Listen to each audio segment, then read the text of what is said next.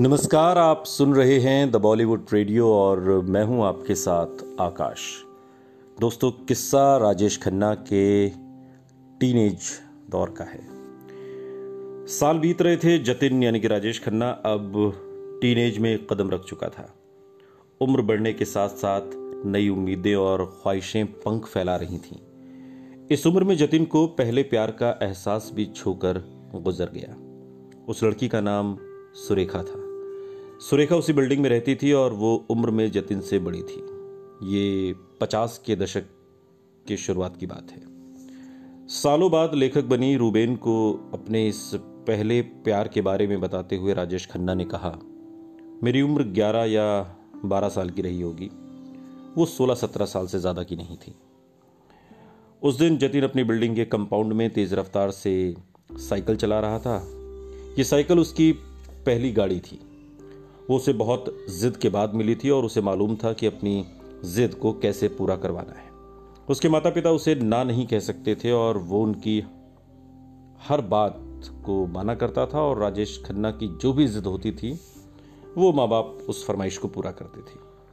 Cycle पर बैठा वो अपनी बिल्डिंग कंपाउंड में चक्कर लगा रहा था।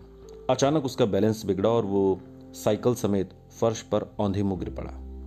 सब इतनी तेज़ी से हुआ कि समझ ही नहीं आया।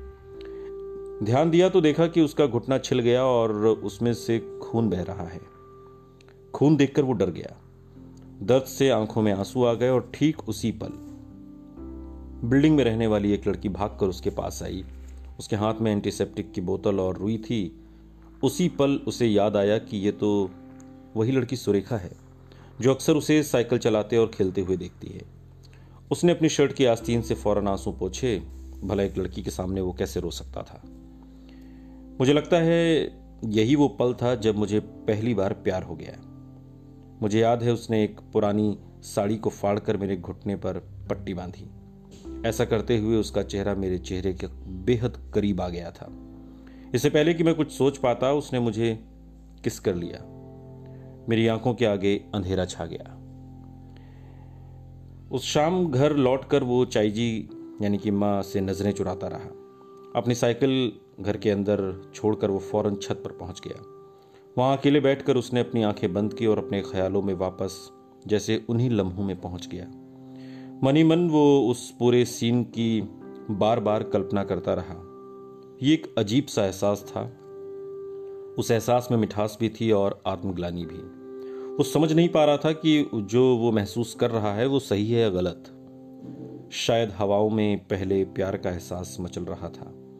उस लड़की की बड़ी बड़ी खूबसूरत कत्थई आँखें थीं, जो मुझे देखते ही चमक उठती थीं। जतिन और सुरेखा की आँखों की गुस्ताखियाँ अब शुरू हो चुकी थीं। सुरेखा जब भी जतिन को दोस्तों के साथ खेलते देखती तो वहाँ आ जाती। वो अब साथ में फ़िल्में देखने भी जाने लगे थे। एक दोपहर उसने किसी तरह दोस्तों को साथ लेकर पास के थिएटर में मैटिनी शो देखने का प्लान बना लिया। सिनेमा हॉल के अंधेरे में हम साथ साथ बैठे हुए थे जब उसने मेरा हाथ अपने हाथों में ले लिया। उन पलों को याद करते हुए राजेश खन्ना ने बाद के दिनों में एक इंटरव्यू में मुस्कुराते हुए कहा था। दोनों की मुलाकातें बढ़ रही थी, मगर इस दोस्ती ने जतिन को हैरान कर दिया।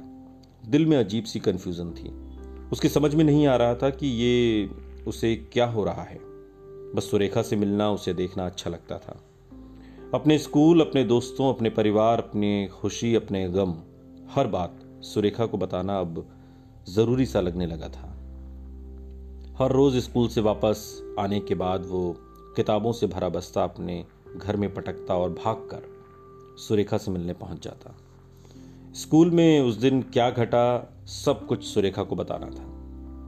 उस दिन भी स्कूल में दोस्तों के साथ हुई बातों के बारे में वो फ़ौरन सुरेखा को बताना चाहता था। बस्ता अपने कमरे की मेज पर फेंक कर वो सुरेखा की तरफ़, के घर की तरफ़ दौड़ पड़ा। हाफता हुआ वो सुरेखा के दरवाजे पर जाकर रुका। दरवाजे पर एक बड़ा सा ताला लटका रहा हुआ था और वो हैरान हुआ। इस ताले का मतलब उसकी समझ में नहीं आया। हाफते हाफते उसने पास बैठी एक औरत से पूछा कि, सुरेखा कहाँ है? जो जवाब उसे मिला, उसके लिए वो बिल्कुल तैयार नहीं था।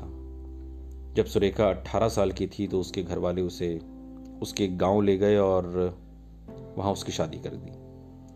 सुरेखा कभी वापस नहीं आई। मैं जैसे गम के गहरे समंदर में डूब गया।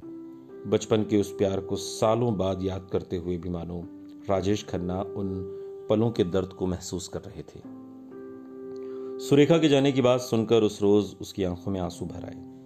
उसकी उम्र में ये किसी हादसे से कम नहीं था। उसने कुछ खो दिया था, लेकिन क्या? उस समय यह एहसास वो किसी के साथ बांट नहीं सकता था। क्या वो फिर प्यार कर पाएगा? वो जिसे भी प्यार करेगा, कहीं वो उसे फिर छोड़कर चला तो नहीं जाएगा। आज तक मैं उसे और अपने दिल पर उसके असर को भूल नहीं पाया। क्या अपनों को खो देने का एक डर उसके दिल में अपनी गहरी जड़ें जमाने लगा था? शायद हाँ। सुनते रहिए द बॉलीवुड रेडियो सुनता है सारा इंडिया।